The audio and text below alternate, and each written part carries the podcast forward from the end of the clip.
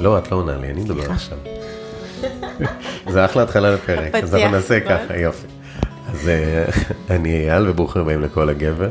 כמו ששמעתם, כבר היה פה איזה היי, אז רגע נדבר עליו. אה, אני לא גדלתי עם שום חינוך פיננסי בבית. שום כסף לא דובר עליו אף פעם, אולי זה כי זה דור קודם, אה, תמיד זה היה, אפילו עכשיו דמי כיס לא היו. כאילו היה כסף, אבל לא היה כסף. אבא שלי עבד בתעשייה אווירית, זה מהדור הזה שילידי 48, היו ביום כיפור, הלכו לתעשייה צבאית או תעשייה אווירית. אימא שלי הייתה שנים אזרחית עובדת צה"ל, כאילו, אבל אז לא היה בכלל אפילו יזמות, לא, היה, לא דובר על כסף, לא על, רק היה את ה... איך קוראים לזה? החסכונות, ומה נעשה עם החסכונות. ואז יום אחד כשרציתי לצאת לדרך שלי, ואבא שלי אמר לי, מה פתאום? לא בשביל זה חסכנו לך את כל הכסף. אמרתי, לא הבנתי, אבל זה שלי, מה זה חסכנו לך? ואז זה כבר מתחיל שיחה גם, מה זה כסף? וקלטתי כמה, אה, כמה זה חשוב. אז אנחנו נדבר פה על אה, כסף, זה מה שאנחנו נדבר עליו, על כסף, ומה עושים איתו ואיך עושים איתו. כסף וזמן. כסף וזמן. אז אה, יפה, אז אני אפילו לא אגיד את מי יש לנו פה, הם יציגו את עצמם, אז תתחילו, אתם על אותו ערוץ. עמית והגר, מחברים אנשים להזדמנויות. קודם כל רוצים להגיד לך תודה בכלל על ההזדמנות לדבר ובאמת לנסות להעביר עוד את המסרים שלנו קדימה. אני, אני רוצה רגע להגיד משהו. כשהתחתנתי אז אני חושב שכמו בכל משפחה הפרנסה סלאש אולי יותר הדיבור על כסף המחשבה על כסף הדאגה לכסף נפלה עליי. אני זה שחושב על זה רוב הזמן, אני זה שמתעסק עם זה, אני זה שחושב קדימה, אני מדבר עם אשתי על זה, אבל זה אני. ולפעמים זה פשוט מועקה מאוד גדולה, אה, וזה גם אחריות מאוד גדולה. אה, ו- ו- ואני קולט את הקושי של הדבר הזה בזוגיות. אז בדיוק פה אה, חלק מהדרך שלנו, שיצאנו, שיצאנו קדימה, הבנו שיחד יחד זה שלם. יחד אם אנחנו נבין שאנחנו, אנחנו רוצים להיות הבעלים של הזמן שלנו, בשביל להיות יותר עם המשפחה, בשביל לדעת וללמוד משהו שלא לימדו אותנו. לא לימדו אותנו כסף, בדיוק כמו אצלך. לימדו אותנו שצריך ללמוד, צריך לעבוד במשרות ממש טובות, צריך ללכת 9 to 5, כן. צריך לשלם את הבילס, צריך, כן. צריך להתחתן, צריך להיות במסלול, חלילה, אל תצא ממנו כי אתה אולי משהו איתך לא בסדר. ואז זה נראה מאוד לגיטימי שהגבר לרוב מנהל את העניינים הכלכליים. נכון. כי ככה לימדו אותנו. נכון. אבל באותו לילה שלי ושל עמית הבנו שרק יחד אנחנו נפרוץ את זה באמת. אז קודם כל צריכה להיות פה אה, אה, מחשבה באמת משותפת. כי יש הרבה אנשים שאומרים, אה, אני, אני אפילו אקח אתכם אחורה, לפני זה, אתם עבדתם בעבודות מסודרות. נכון, מאוד. מאוד. ולהיות אה, יזם, אחראי לגורל שלו, זה גם מביא סיפור מש, שלם. יש לי איזה חבר שהוא היה עורך דין, ואז הוא נהיה יזם, ויום אחד אשתו אמרה לו, והוא לא הצליח כל כך, אמרה לו, אבל תקשיב, אני לא התחתנתי עם יזם, התחתנתי עם עורך דין. עורך דין, אז הוא אמר, אבל אני משתנה, כאילו מה נעשה? נכון. אז, אז הם לא ביחד, אבל לא בגלל זה, אבל זה חלק מזה, אנחנו כזוג, בני כמה הייתם כשלך זה בפרק ב'? נכון, גם, גם לי זה פרק ב'. גם לך זה פרק ב', אז בני כמה הייתם? 30 ו... היא הייתה 30 ואני 42. אוקיי, אז הפסדנו אותו קשר. הבנתי. אז בדרך כלל כשזוג הרי מתחתן, הוא לא חושב על הדברים האלה בכלל. אוקיי, זה, זה נראה לי מהצד. כי אתה אומר, אוקיי, אני אתחתן, כל אחד יביא את שלו. אנחנו בטוחים, וגם רואים את זה על עצמנו, שרק כשעצרנו לשאול אחד את השנייה שאלות, אני שאלתי תמיד שאלות קשות של פחד שלי. אבל באתי אליו בתור המנוסה, הנה עוד פעם, תראה, כן. כאילו... קודם כל זה בסדר. לא, ברור שזה בסדר, אבל אנחנו יודעים כשאתה, אתה אף פעם לא תהיה על אותו ה... האנרגיה היא משתנה. נכון. ובדרך כלל אתה לקחת את הפיקוד כי היא הייתה במצב רגשי, נכון, מצוין, אבל עכשיו אתה מושך אותה בחזרה. אז אני, נכון. ואצלנו, כשאני נבהלתי, הוא גם נבהל, אבל הוא לא הגיע, הוא ישר אמר, אוקיי, בואי, אנחנו תן לזה תשובה. בואי ניתן לזה תשובה, כן. ואז אני אומרת לו, אבל אני אעזור לך להגיע לפתרון. כן, אז, אז קודם כל זה נורא יפה כשבאמת מזהים אחד לשני את הכוחות אחד של השני. אני אגיד שכשהתכוננו לרעיון הזה עוד בסגר, כן. אז אמרתי לכם בסוף עזבו אותי סגר, אני קלטתי משהו, אני לא יכול לבוא לכם בזום, אני צריך לראות אתכם. נכון, רצינו לעשות את זה בזום. כן, ואני לא ואתה זה. שללת את זה. כן, אני אגיד לכם למה. כי קלטתי באנרגיה, קודם כל לך יש אנרגיה, בזה היה מאוד זכרית. ישר התחלתי, אמרתי לי, טוב, תקשיב, מתי, שעה, זה, בוא'נה, אולי אני התכתבתי מהטלפון שלי. לא, לא, לא, זה היא, זה היא. אמרתי, רגע, אמרתי לעצמי, רגע, תעצור פה, משהו קורה פה, זה לא, מה זה 200 מתי שעה? שנייה, אל תגידי לי. לא, שהיא אמרה לי, תקשיב, תשתמש במיקרופונים האלה, בכבלים האלה. אמרתי לה, מה? מה? כאילו, אז את, ולא חשבתי שזה משהו לא טוב, כי הבנתי את האנרגיה. אז צריך, כן. אז האנרגיה, וזה יפה, אני מסתכל עליכם גם עכשיו, יש לכם אנרגיה, עכשיו אין אנרגיה מאוזנת. נכון. כל אחד לוקח את האנרגיה, אין, אה, לא סתם יש יינג ויאנג.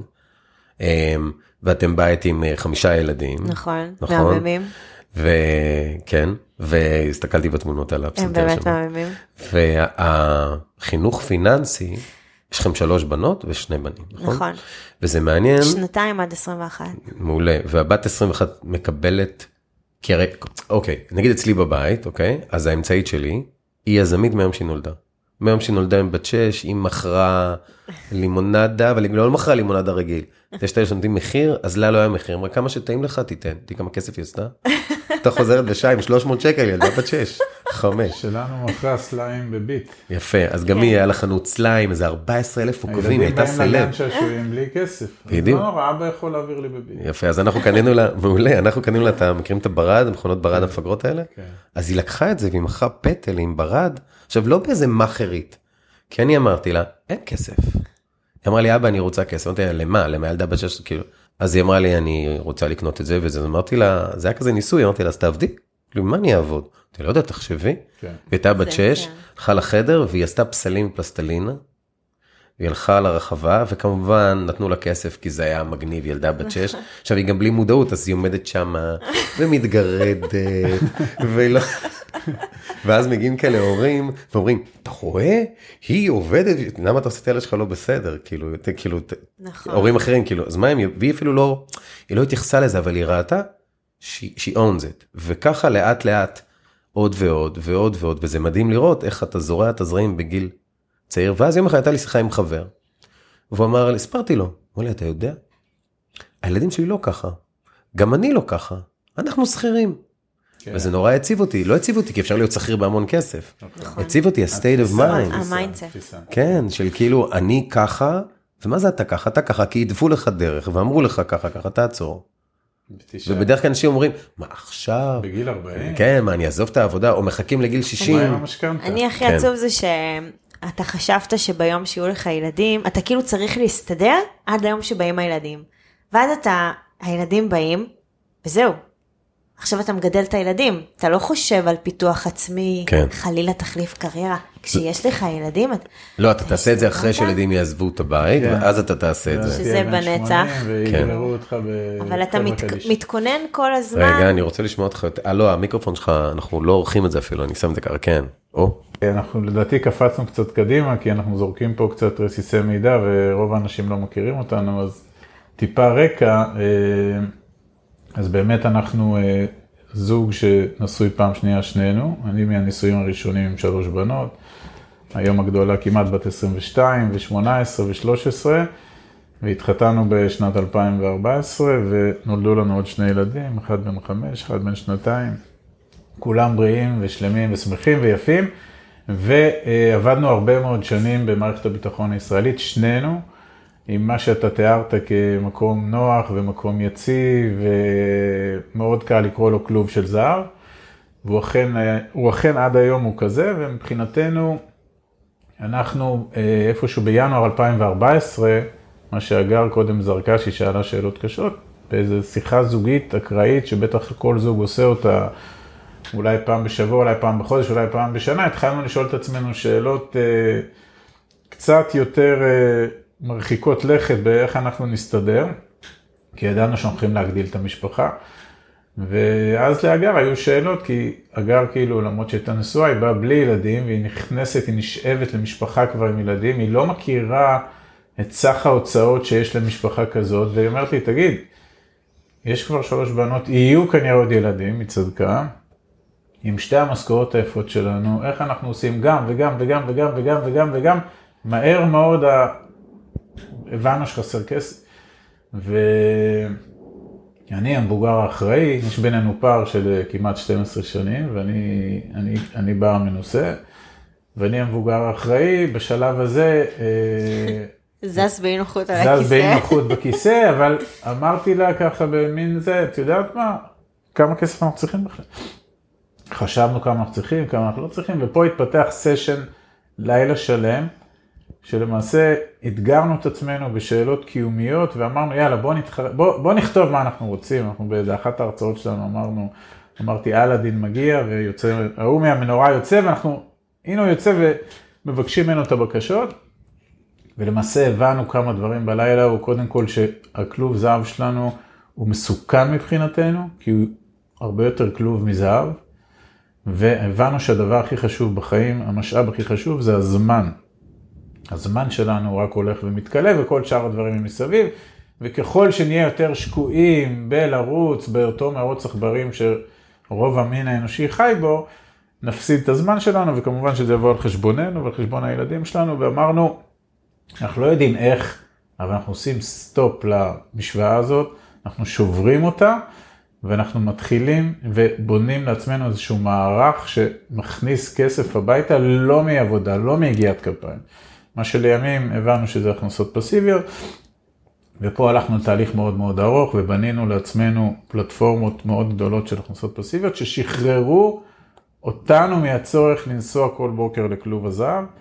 אה, סיפור די ארוך שמי שזה מעניין אותו שילך ליוטיוב וישמע את זה, אבל בשורה התחתונה מקץ אה, ארבע שנים לאחר מכן אני פרשתי מהעבודה, שנה לאחר מכן הגר התפטרה מהעבודה, אנחנו כבר כמעט שלוש שנים חיים מהכנסות פסיביות, ועם איזשהו מודל לא רע בכלל שבנינו, ואנחנו אה, על הדרך התחלנו לעזור ולסייע להרבה מאוד אנשים שהדברים האלה נוגעים גם אליהם, והם גם רוצים לדעת איך עושים את זה, כי התחלנו בלי איזה כפית זהב, בוא נגיד יצאנו לדרך עם 100 אלף דולר. בסדר? וצריך בשביל הדבר הזה הרבה יותר כסף. אה, ואנחנו בשנתיים האחרונות, למעשה מ-2018, ליווינו כבר מעל 2,000 זוגות שבאים אלינו, מתייעצים איתנו, אנחנו נותנים להם את כל הידע שלנו, את כל הניסיון שלנו, הכל בנתינה, הכל ללא עלות מבחינתנו. יצרנו פה מודל מאוד מאוד יפה בעינינו, שאנחנו נותנים מה שאנחנו יודעים, ו... אה, רצים עם זה אה, ורצים עם זה ועוזרים לאנשים, והדבר הזה מבחינתנו גם מאוד מאוד ממלא אותנו. על הדרך זה יצר לנו, אנחנו לימדנו את עצמנו, דיברת על חינוך פיננסי, אז גם לנו לא היה כזה, אז לימדנו את עצמנו. והיום השיח בבית, ברור שהוא כסף, וכסף זה לא מילה גסה, וכסף זה צורך קיומי, וכסף זה אוויר, מים, אוכל, וכסף, אחרת אי אפשר לשרוד. אז איך זה קרה שאף אחד לא מדבר על זה? וחינוך פיננסי, אז אצלנו כבר כל הבית, מהקטן ועד הגדול עוסקים בזה, והתפיסה היא של איך מייצרים הכנסות שלא קשורות ביגיעת כפיים, ואיך שורדים במאה ה-21 עם קורונה ובלי קורונה, ואין דבר כזה ביטחון תעסוקתי, ואף אחד גם לא ישלם לנו כנראה פנסיה בגיל 200, וביטוח לאומי, אני לא יודע איפה הוא יהיה, ואיך אנחנו בונים לעצמנו ולא מסתמכים על אחרים. תורות שלמות, אידיאולוגיות שלמות, ואתם יכולים גם לדבר. לא, זה בסדר, קודם כל אתה גם פה היית מבוגר אחרי זה יפה. אנחנו אוקיי. נתנו. אה, אבל אה, אני חושב שאתה, קודם כל עלית על, פשוט, תוך כדי שדיברת חשבתי על כמה דברים. אחד, על הנדיבות שלכם, שהיא לא מובנת מאליה. באמת שנכנסתי לאתר אמרתי וואו, כי אתם באמת נותנים המון. כן, נותנים ערך. ולא רק שנותנים ערך, בדרך כלל כשבן אדם, נגיד יקשיב לנו עכשיו ויגיד אוקיי אני רוצה, אוקיי זה מעניין אותי. הם לא, בתכלס, אנחנו לא מחדשים משהו לגבי הכנסה פסיבית, אנחנו לא מחדשים משהו לגבי לצאת מהמרוץ. לא. לא. אבל אחד הדברים, אני חושב, וזה טוב, אה, שקודם כל אפשר להגיע אליכם ולראות שיש פה משהו מרכז את המון דברים והמון ידע. שנית, זה באמת מפחיד להגיד, אוקיי, בסדר, הבנתי, אני רוצה לצאת לדרך חדשה, איפה אני מתחיל? איפה אני מתחיל? כי איך ה... אני עושה את זה? מספיק שתכתוב ביוטיוב פאסיב uh, אינקאם, הכנסה פסיבית, תגיע ל... כי אתם בחרתם ערוץ מאוד ספציפי, אתם בחרתם נדל"ן. בעיקר. בעיקר. בעיקר. בעיקר. כן. אבל הכנסה פסיבית יכולה להגיע מהכישרון של הבן אדם גם. נכון. מלפתוח קורסים אונליין, אה, מ- אה, מהמון המון דברים, נכון. שמה שלך נראה, אוקיי, אני יודע, נגיד, אה, אני מכיר אנשים שהם אומנים, אוקיי? אז אומר, אבל את מי מעניין שאני יודע לעשות פסל? תתפלא. יש המון אנשים בעולם שרוצים לעשות פסל ולא יודעים, ואם יהיה להם ערוצים, הקטנה שלי אוהבת לתפור. אמר לי, אבא, איפה אני אלמד עכשיו אונליין? ולא מצאתי עדיין שום קורס נניח, הנה זה פתח למי שלדוגמה מקשיב לנו באמת, ויודע לתפור, כי יש מיליוני אנשים שרוצים לדעת לתפור. הולך ופותח ערוץ דיגיטלי של איך תופרים, איך תופרים, איך קורס תופרים. דיגיטלי. כן, וזה נהיה אימפריה. קודם כל, אני אוהבת את הלגיטימציה שנהייתה היום לקורסי אונליין, כן, שזה בזכות הקורונה, שהנה, אני, זה נתן לזה בוסט. היא, נת, נת, היא נתנה לזה לגיטימציה להיות בסדר. זה בסדר לעשות קורס, ללכת בכלל לחפש עכשיו אה. קורס דיגיטלי, שזה מדהים, כי זה פתח לנו כל כך הרבה אפשרויות. כן, כמו לימוד, כמו אתה יכול עכשיו ללכת ללמוד מה אין, שפעם היה. אין סוף, הרי אפשר אין לסגור סוף. את הבתי ספר, כבר הוכח שלא זה באמת צריך זה אותם. מראה, זה מראה שזה אפשרי. לא רק שלא מלמדים שם מה שצריך, אז עכשיו גם לא... בסדר, לא- אז, אז בוא, נח- בוא רגע ניקח לבית ספר ובוא נלך אחורה רגע, כי בדרך כלל אני, אני מאמין שמי שמקשיב לנו הוא גם הורה, כן. והוא כמונו רובם לא קיבלו חינוך פיננסי. מה זה אומר לתת חינוך פיננסי לילדים? כי בעולם שלי כשאני מקשיב לכם, קודם כל עולה לי אני אגיד את האנטי. כאילו שאני מבין של הרבה, מה אני מדבר איתם רק על כסף? כסף אצל אנשים נחשב חמדנות. אבל אה, למה? זה בדיוק, זאת נכון, הבעיה. נכון. כן, אבל זה מה שצרוב בך, יפה, זה פרדיגמות נכון, זה שאנחנו הסבון. גדלנו נתקן. איתם, נכון? נכון, אז איך מדברים, מה אתם, אתם עשיתם עם הילדים על מנת לתת חינוך פיננסי? כל, זה? קודם כל זה עושים. זה, זה לא שאתה פעם אחת לא, מחנך לא, חינוך ברור, פיננסי, ברור, זה, זה הזמן, משהו זה, שהוא... זה state of being, זה כל הזמן. אני רק, רק, לא, אני, בעיה. רק אני אומר, בסוף גם יש לנו סדרת מאמרים על אה, חינוך פיננסי, וגם הרצאות שאנחנו עושים. אז מבחינתנו, גם כל מה שאנחנו באים ואנשים מתייעצים איתנו, זה רק אחרי שאנחנו ברור. למדנו, התנסינו בעצמנו, נפלנו, קמנו, נפלנו, קמנו וזיקקנו משהו. ולכן גם כששואלים אותי איך עושים חינוך פיננסי לילדים, קודם כל אתה צריך לחנך את עצמך, עצמך. ובטח הדור שלנו, ברור. שכמו שאתה תיארת את הבית שלך, אז אה, אצלי לא היה יותר טוב. אה, ואז כדי שאנחנו נוכל לבוא לילדים ולדבר איתם חינוך פיננסי כתפיסת חיים, אנחנו צריכים קודם אנחנו, זה כי אני לא יכול עבודה. אה, ללמוד פרק בתנ"ך ואז להסביר לו איך עושים את זה. לא, אז כן, נכון, ואני גם אגיד לך שלמה אני אומר את זה דרך אגב, כי רוב האנשים אומרים, אוקיי, בסדר, אני רוצה את זה. כן. אז רובנו מחפשים אינסטנט, אוקיי, לא, עכשיו, אינסטנט. אין אינסטנט, צריך. לשבת. אני חושבת. אבל שהטיפ שאפשר לתת לכולם אה, איך מתחילים אה, מחר בבוקר, זה לדבר על כסף. זאת אומרת, לשבת, לעשות ישיבה משפחתית שהיא כיפית, כן? זה לא כן. משהו שהוא מלחיץ. כן, זה, אם נגיד אתם בערב, כולם בבית, למרות שעכשיו בגלל הקורונה הרבה אנשים הם יותר בבית, אנשים התחילו לעבוד מהבית, הילדים נמצאים בבית, פתאום ארוחות צהריים מקבלות כן, תפנית. אבל יש להיות בבית ויש להיות בבית. אתה יכול להיות בבית ולהגיד, תעזבו אותי באמא שלכם, ואתה יכול להיות בבית ולהגיד, אוקיי, בוא נעשה, בוא אז ניפגש. אם ה mindset זה תעזבו אותי וזה, אז אז, אתה לא במקום, אז אתה אז לא שם. לא, לא אז אני. אומר, זה לא רק להיות בבית, זה להיות בבית עם איזושהי מטרה מסוימת עכשיו, נכון. בואו נדבר רגע על כסף. אני חושבת שאם מישהו עכשיו שומע את זה, אם הוא בדרך, או אם הוא יושב על העבודה, או עושה ספורט וכולי, הוא כבר, הוא כבר, נכון, הוא כבר בתוך מחפש זה, ידע. הוא מחפש מחפש ידע. לצבור איזשהו כן. משהו חדש. ונאמר ואתם בערב, ואני לא מזלזלת באף תוכנית טלוויזיה, אבל אם נגיד אתם כולכם בערב במקרה מול הטלוויזיה, אז אולי נכבד את הטלוויזיה, אולי נשים איזה מוזיקה מגניבה ברקע, נסגור את המרקע, ובואו נדבר שנייה. רוצים לשמוע כמה אנחנו מרוויחים? רוצים לשמוע מה קרה לנו בקורונה? אולי נתחיל דווקא מזה, אם יש פחד סביב כסף, בואו נספר לכם. אולי הילדים גם לא יודעים מה קרה להורים. כן, את צודקת, כי הרבה פעמים הילדים מרגישים אותנו, בלי באנרגיות. לדבר, והאנרגיות עכשיו של באמת מהקורונה, גם וה... לצערנו. כן, חרדה קיומית, אם הם או- שתמות. מקורונה או שההורים יהיו רעבים גם, גם ילד. מה זה הקורונה הזאת? דיברתם איתם? הסברתם? אתם, הם מבינים? הם לא מבינים. כן, אבל גם אולי להבין שהיום זה קורונה, מחר זה משהו משהו אחר. נכון, נכון, נכון. מבחינתנו. אנחנו, אנחנו תמיד דיברנו על, על אה, אם אין לך גב לקיר, זאת אומרת, אנחנו יצאנו מנקודת ההנחה שאני לא רוצה לחיות בחיים מצומצמים, אני לא רוצה כסף רק משתי משכורות, אז שמנו לנו, הנה הגב לקיר, זאת אומרת, אני חייבת לצאת לאקשן. ותמיד אנחנו אומרים לאנשים שאנחנו מדברים איתם, אם אין לכם גב לקיר, תמציאו אותו. כמו שאנחנו המצאנו, היינו בכלוב נהייתה- זהב, למה אני צריך... נכון, ואז נהייתה. קורונה, והיא שמה את כולם עם הגב לקיר, כי היא פגעה בכולנו. אז כן. חלק יכולים להגיד לי, תשמעי, החיים שלי השתנו, התחלתי לעבוד בבית, אולי באמת אני רואה יותר את הילדים, או מישהו יכול להגיד, תשמעי, חסכו לי את הנסיעות, אבל הנה. קודם הגר אמרה פה משהו שההורים, בתחילת השיח הזה, שההורים אומרים, אתם רוצים לדעת כמה ההורים מרוויחים, שכל אחד יבדוק את עצמו, לדעתנו רוב המכריע של הזוגות או המשפחות בישראל, לא יודעים. זה סוג זה של סוד. סוד. איך זה, איך, למה עכשיו, זה סוד? עכשיו מה הבעיה עם זה? זה יחידה כלכלית אחת. אתה והילדים שלך זה יחידה כלכלית. עכשיו, אם הילדים, אין להם שום מושג כמה ההורים מרוויחים, אז גם למה אתה מצפה שהם יכבו את החשמל? ולמה אתה מצפה שהם יתפלאו שהמסעדה עלתה 700 שקל? ולמה, ואולי זה כן מרגש את ההורים ואולי לא. אז קודם כל, אנחנו קוראים לזה לחבר את הילדים למספרים. אבא מרוויח 17,000, אמא מרוויחה 20,000, סבבה, זה הרבה? 37. עכשיו בוא נתחיל לראות את ההוצאות. בוא נראה, בוא נעשה drill down, כמה עולה לנו הבית, אתם יודעים? בוא נתחיל לראות את ההוצאות. כמה זה משכנתה? מה זה משכנתה? מה זה משכנתה? כמה חשמל? למה, אני, למה אבא כל הזמן אומר לכבות את האור? מה, הוא, הוא, הוא יש לו איזה אובססיה? את יודעת כמה עולה החשמל? בואי תראי את החשבון חשמל. ואז היא גם רואה בחשבון חשמל כמה הצריכה שלנו אל מול היישוב. כן. למה שהם לא יפתחו את החשבוניות האלה? למה אנחנו צורכים חשמל פי שלוש מממוצע ביישוב? אני לא יודעת. ואת מבינה שאם אנחנו נשלם הרבה על החשמל והרבה על המים, והרבה על בילויים והרבה והרבה, אז קודם כל יישאר לנו פחות לעצמנו. כן. ויישאר גם פחות לכם.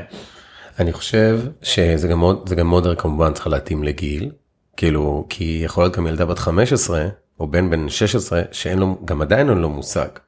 מאוחר מאוד הגיל הזה, מה שאמרת עכשיו. כן, אבל תחשוב, אנחנו מדברים על אנשים שרוצים להתעורר, אנחנו לא, לא באים, מעולה, לא, הם פה, מתעוררים פה עכשיו, אז גם לשאול ילד בן 15, תגיד לי אתה, כאילו, לא אני המבוא, כי איך שאני בא לפחות, כן. זה שהידע נמצא סביבנו. הילדים שלנו, הם נכון. רואים הכל, והם יכולים לראות. ואז, כשילד בן 15, אתה אומר לו, תגיד לי אתה, מה אתה חושב על כסף, אוקיי? כי, כי לא לכולנו יש ילדים קטנים עכשיו. שאפשר להתחיל איתם מאפס, נכון? זה היה נורא נחמד. לא, לא אנחנו דווקא... עכשיו, להגיד להם עכשיו, תגיד לי כמה, כי אני מכיר, אתם מכירים את זה, יש את אלה שרוצים את המותג, נכון. או את הזה. נגיד, אצלנו בבית, הגדולה שלי קונה רק יד שנייה. אז אצלה זה גם אידיאולוגיה. כן. אבל אז האמצעית, שהיא ה... זה מתחיל... אה, לא, אז היא אומרת... היא ההפך. לא, כן, היא ההפך. את אומרת, בואנה, אני קונה יד שנייה, עוזרת לעולם, השנייה את רק הורסת. אבל, מה שיצא יפה, פתאום השנייה הולכת עם הגדולה לחנויות יד שנייה. זאת אומרת, וואלה, לא אני יכולה לקנות יותר. מה אני קונה ב-200 שקל אני קונה מה שאני לא יכול פתאום תראה כמה בגדים קניתי כן. והם טובים אז פתאום גם מה אני לא אקנה יד שנייה מישהו לבש את זה. כי כל ילד גם בא עם הסטיגמות נכון. שלו על כל דבר אז נכון. כל דבר אפשר לפרק ולהסביר.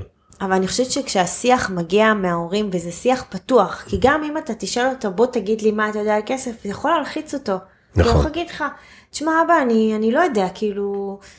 אבל זה בסדר. אתה משאיר אותו אינקו. כן. אבל אם אתה מתחיל שיחה פתוחה של... שאתה משתף. שומעים? בואו אני שמה את זה על השולחן. כן. אה, אני ואבא רוצים לשתף אתכם, שתדעו כמה... אתם באים לבקש לסושי ולפיצה ולכל הבילויים שלכם. יש לזה מחיר. עכשיו, אם אין לנו דמי כיס, נכון, אז הוא יכולים לבוא כל כמה ימים, נכון. עוד עכשיו שהם לא לומדים והם רוצים להיפגש.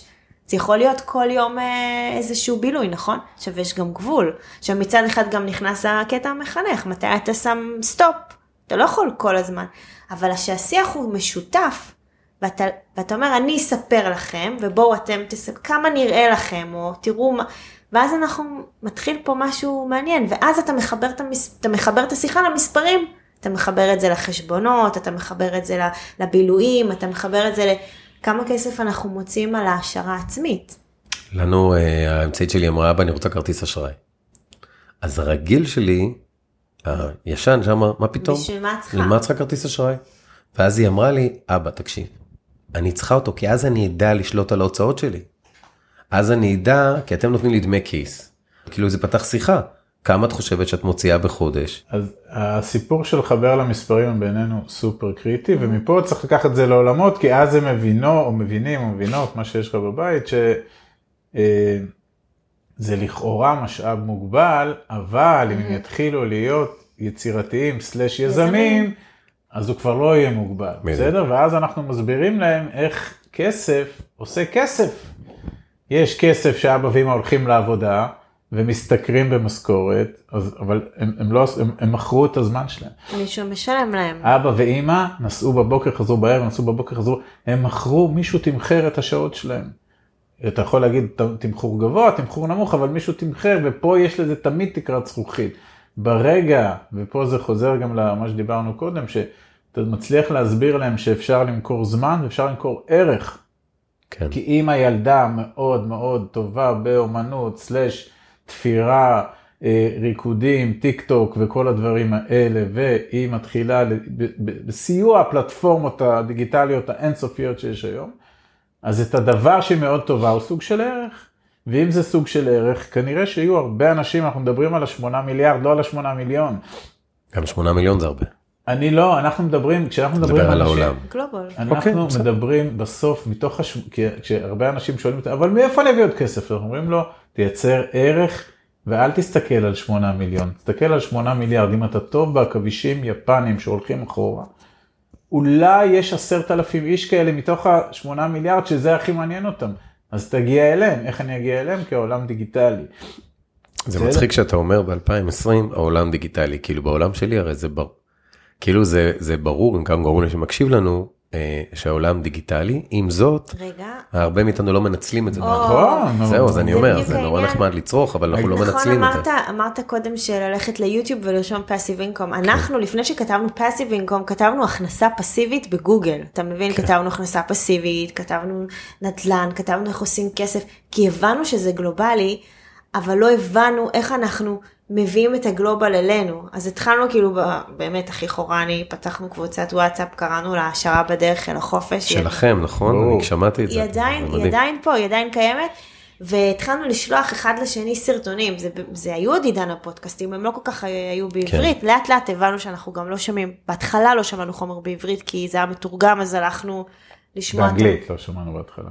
לא, לא שמעתם באנגלית, שמעתם בעברית. שמענו בעברית, ואז כן. הבנו את המקורות. הבנו שכולם אה, מעתיקים מה... הבנו. שבשביל להצליח, שבשביל להצליח אתה מחכה מצליחנים, כי המצליחנים חיכו מצליחנים. למרות ו- שעכשיו יש פודקאסטים על נדל"ן ועל יזמות מאוד מאוד זה- טובים, כן, מדהימים. מצוין. אה, מצוין. הנה, תראו מה אנחנו עושים עכשיו, כאילו, זה- כן. זה, זה, זה, מה שאני אומרת, זה, הנה, הגלובלי, זה נהיה עוד יותר קל, כן. כאילו, הכל זמין, רק תפתח ו, ותעשיר את עצמך, אבל אני אומרת שכאן, אנחנו גם צריכים לעזור לילדים בתור הדוגמה האישית שעמית עמית דיבר עליה, אנחנו תחשוב איזה שינוי הילד, הילדים שלנו חווים, כי אנחנו, הבנות של עמית גדלו עם אבא שעובד בעבודה תובענית של 24/7, אבל נגיד מיכאל, הוא פתאום שואל אותי, שאני מוציאה אותו מהגן, נגיד בשתיים, אז הוא אומר לי, מה, יש ילדים עדיין בצהרון? את, אתה מבין, כאילו, זה נהיה פה, זה נהיה טוויסטד, כאילו, משהו השתנה. העניין הוא באמת לזהות את הפוטנציאל שכל אחד יכול. גם, יכול גם. זאת אומרת, יש כאלה שמאוד אוהבים את העבודה שלהם, והם אומרים, תשמעי, אני לא יכול להיות בבית אה, ולקבל את ה... בסדר, אנחנו איתכם, מה שעושה לכם טוב. כן. אבל אל תישארו נעולים בתוך הריבוע הזה, או בתוך הכלוב זהב, או... תנסו להוציא מעצמכם עוד, בשביל לייצר לעצמכם עוד. זה כמו שהגיעה הקורונה, ונגיד אנחנו היינו עושים מפגשים, אוקיי, היינו נפגשים עם הקהילה שלנו כמה פעמים בחודש, פגישות פרונטליות, ופתאום זה קרה... פתאום אין. פתאום זה נפסק, ואז אתה אומר, רגע, אני משתבלל, אני, מה אני עושה, אני נלחץ? ואז אנחנו אומרים, לא, מה פתאום? אנחנו לוקחים את הלגיטימציה הזאת שהפכה עכשיו לדיגיטל, ואנחנו מביאים את כל הקהילה, עכשיו, ועוד אנחנו אומרים להם, לא, חברים, יותר מזה, גם אתם נפגשים איתנו יותר, גם אתם עושים את זה מהסלון שלכם, וגם אנחנו יכולים לעשות את זה הרבה יותר פעמים. כאילו, תראו איזה הזדמנויות קיבלנו בזכות הקורונה הזאת. ואחרי זה אתם יכולים לצפות בכנסים בזמן שנוח כן. לכם, וקדימה ואחורה. ושוב, וזה- זה דברים גם שקיימים בחוג כל הזמן, כל הוובינארים וכל האלה, מה נכון. שעד עכשיו היה נחלתם של עסקים, ופתאום עכשיו כל בן אדם יכול... אני חושב שהזרע שאנחנו זורעים פה, אה, לי אישית הוא מזכיר פעם ילדה שלי שהייתה קטנה ראתה יוטיוב.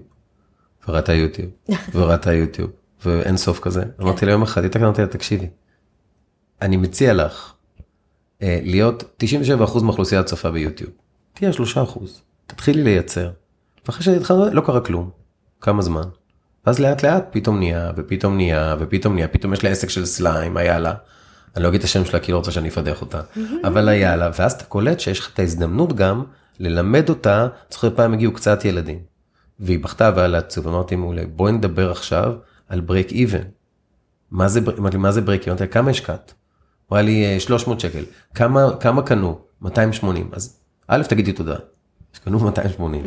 ושנית, עכשיו עוד מכירה אחת, והנה הגעת ל break even. עכשיו נסענו באוטו, היו מאחורי שתי חברות שלה, ילדים כולם, מכרה היו? להם. לא, היו שתי חברות שלה, מגיעים הביתה, אני יוצא עם הכלב, אני חוזר, החברות הלכו, אמרה לי, אבא תדע, כאילו גם שאלתי אותה אם אפשר לדבר, כי ילדים מתפתחים ליד ה... כן. אז אמרתי לי, אבא תדע שהחברות שלי אמרו שזו השיחה הכי מעניינת שהם שמעו. עכשיו, בינינו, זו לא הייתה שיחה מעניינת. אבל אף אחד לא דיבר איתן כן, נכון, נכון. חדש. על ברייק איבן ושיווק וכסף, פתאום אז ש... אני יכולה להגיד לך שגם השיחות פה בבית, אה, במיוחד עם. זה לא במיוחד עם הגדולות, כי האינטראקציה פה היא, אנחנו חמישה ילדים, אתה יודע איך זה, זה מגיל שנתיים עד 21, זה כולם יושבים ביחד בסלון. וכן, אנחנו מאוד מספרים להם, כי נגיד הבת 13 שלנו היא בטיקטוק, כי זה העולם שלה, אז היא פתאום פתחה לנו, לנו כאילו, אה, לכם. אה, זוהר, כן, ברור. היא, היא מנהלת היא לנו את הפרופיל. רגע, יש לכם טיק טוק? כן, אבל אבל... מה אתם עושים זהו, בטיקטוק? אנחנו לא, זה אוקיי. מעניין, תגיד. נכון, כי אז טיקטוק אנחנו... זה בדרך כלל לאיזה גילאים? לא, אבל אנחנו. מגדלים אותם. אבל יש לנו ילדה בת 13 שהיא בטיקטוק, אז אתה אמרת כן. לבת שלך, אותו שלך בואי תהיי כן. בת 3 פלטפורמה. אחוז, אז אנחנו אמרנו לה, את בכל מקרה בטיקטוק, אז בואי תעשי לעמית והגר טיקטוק. אז נכון, אנחנו לא, לא רוקדים ולא כן. עושים את כל מה שעושים בטיקטוק, אבל אנחנו מביאים אותנו לשם מעלים תוכן. בצורה שהיא, לילדים? שמותאם לילדים? היא, יודע, היא כאילו מחלצת מהתכנים שלנו כל מיני אמירות, והיא מוסיפה כל מיני אפקטים שמתחבר אה, בפן טיקטוקי. אבל מצד שני. גם תמצא אותנו בלינקדין. כן, ברור. ברור, ופייסבוק זה בכלל למבוגרים כבר, ואתם צריכים, אתם גם בטח באינסטגרם? ברור, ברור. באינסטגרם אנחנו, ברור. באינסטגרם אני כאילו מנהלת את האינסטגרם, אבל הבת 18 אומרת לי, היא קוראת לי גורי, גורי, אז בואי תעשי את הסטורי הזה ככה, ותעשי ככה, ותעשי כן. ואין מה לפחד מזה. נהפוך הוא, זה מעשיר אותנו. לא, כי אתם מכירים את זה, כי המבוגרים בדרך כלל, כמו ההורים שלנו. זה מה כי- שרציתי להגיד לך, כי בסוף אמרת שאנחנו בעידן טכנולוגיה ולא כולם, כן. האנשים בגילאים שלי ושלך, אני קורא להם אלה שאמרו אני לא אני אני לא פייסבוק אני לא אני לא מאמין בזה ולא הם מנתקים את עצמם ביודעין מכל ה... ואז אתה נהיה כמו ההורים שלנו, שגם מנותקים היום.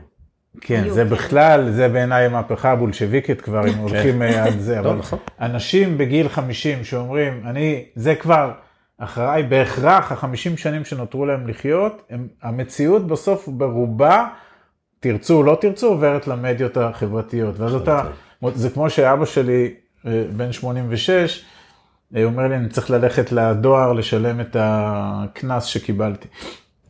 אני כמעט הרבצתי לו עם נבוט, אמרתי לו, קודם כל אתה לא הולך לדואר כי אתה, אתה בן 80. כי אתה בן 86 ויש קורונה פה all over the place. אונליין. וב' אנחנו משלמים את זה בזה, אמר לי מה, ולא צריך ללכת, אז, אז הוא בסדר, הוא קיצון, אבל לא ייתכן שאנשים בגילנו לא, אי אפשר. מתכחשים לזה, כי, כי פה הם מפסידים פלטפורמות שיכולים את ה, יכולות את הערך שלהם שדיברנו, איתו לייצר עוד כסף. עכשיו, צריך להבין גם, רוב האנשים, וזה אנחנו מאוד קל לנו לדבר, רוב האנשים מהמשכורות שלהם, פה הם מצליחים איכשהו לשרוד. בסדר, אנחנו בכלל יש לנו אג'נדה שהבנו אותה עם השנים, היא לא לשרוד. שמעמד הביניים בישראל, לדעתנו, נמצא במקום מאוד מסוכן. אה, ב- בהסתכלות 20 ו-30 שנה קדימה, רובו מנמנם, רובו לא מבין את זה, ורובו חושב שאם הוא ב-2,000, 3,000 שקל פלוס בכל חודש, יש גם הרבה שלא. אבל אפילו אלה שב-2,000, 3,000, הם בתרדמה עמוקה, כי הם חושבים שזה, הנה, אני מרוויח יותר ממה שאני מוציא, זה ייתן לי מענה ל...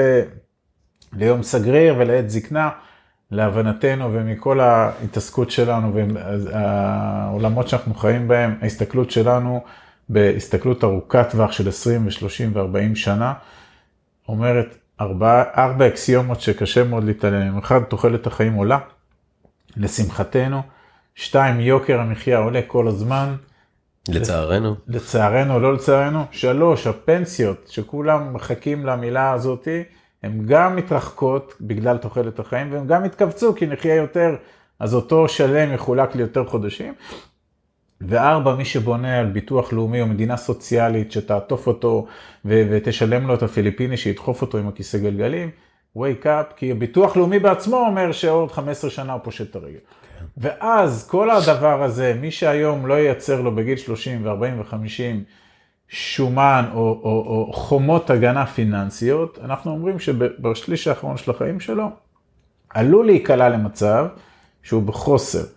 אז עכשיו בגיל 75 אני אתחיל לחפש לי את זה, אני אפול על הילדים שלי והילדים שלי מאיפה יהיה להם לעזור לי, בסדר? זאת, ה, אם אתה שואל אותי, זאת הקריאה שלנו שהבנו כ by product על הדרך שלנו, wake up call. ולכן אנחנו אומרים לאנשים, עם המשכורות שלכם, שתי משכורות בסדר, תשרדו את החיים, ועם הכסף שתעשים לפני תשע בבוקר ואחרי חמש בערב, של ה-value, זה כסף שצריך לצבוע אותו לטובת השקעות לטווח בינוני וארוך, שבעת, מתי שתרצו, זה יכניס פאסיב אינקום, זה יכניס את ההכנסה הפסיבית, שהיא תיצור לכם את ההגנה הכלכלית. זה מה שאנחנו עשינו לעצמנו.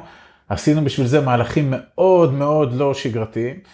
מכרנו את כל מה ש... אין לנו נכסים בארץ, אין לנו כלום, אנחנו משקיעים בעיקר בחו"ל. זהו, באתי, אני רק קוטעת אותך לשנייה, שדיברת על הפנסיות, אבל אני אומרת, עוד לא דיברנו בכלל על הנדל"ן בישראל לא. והמרוץ הבאמת הנוראי שזוגות עוברים בשביל להגיע לנכס הזה ש... אני לא יודעת כאילו מה קרה, אבל זה, זאת שיחה כבר, אנחנו באמת יכולים כן, לדבר זה גם, על זה. זה גם מה שמגיע באמת, כמו שאמרנו, הגדולים פה יגידו לך, זה כאילו מה שחינכו לא, אותנו, אני, כולנו. אבל גם את הגר חינכו. לא, לא, ברור לי, אבל ההורים, ההורים שלנו, כולנו חינכו אותנו לדירה, למכונית, לשני ילדים, אבל, לבית. אבל אם אתה רוצה דוגמה לחינוך פיננסי, בסדר, שאמרתי קודם, אז אנחנו באיזשהו שלב, כשחינכנו את עצמנו והסברנו לעצמנו שאם ההון שלנו מושקע בבלטות ומשועבד לבנק ולא עובד עבורנו, אנחנו לא מגדילים את הכסף שלנו. כן. אני בונה פה מטר. ואז למעשה אנחנו, ויש לנו את זה גם מוקלט ומצויר והכל, ב-16 במרץ 2016, ארוחת ערב, עוד משני הבנים יש אחד שהוא קטן, השני עוד שוחה איפשהו, ואנחנו עם השלוש בנות בערב שישי, ואנחנו צריכים לדברר לשלוש בנות שלי, שאנחנו הולכים למכור את הבית, כי זה לכאורה, אתה יודע, זה יכול ליצור תחושות של חוסר ביטחון, ואבא, מה קרה לאבא הקוקו? הוא לא רק הוא התגרש, הוא גם מוכר את הבית, עוד שניה ימכור אותנו.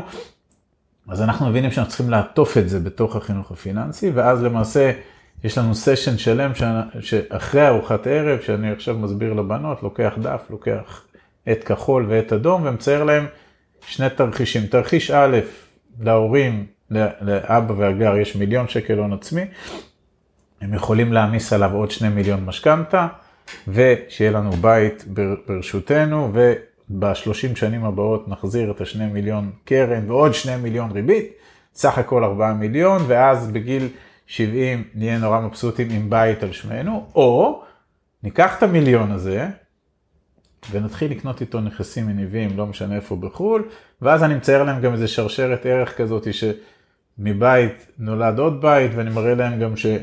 הדיירים מתחילים לשלם שכר דירה, אנחנו צוברים כסף והכל, ולמעשה נוצרות שתי אפשרויות. אפשרות א', אנחנו כמו כולם, משעבדים את עצמנו, משעבדים את החיים, ואני מסביר להם שמי שיחזיר את ההלוואה זה לא רק אנחנו, זה גם הן, כי זה כסף שהם לא יראו, כי אם הוא ירד מאיתנו לא נוכל לתת.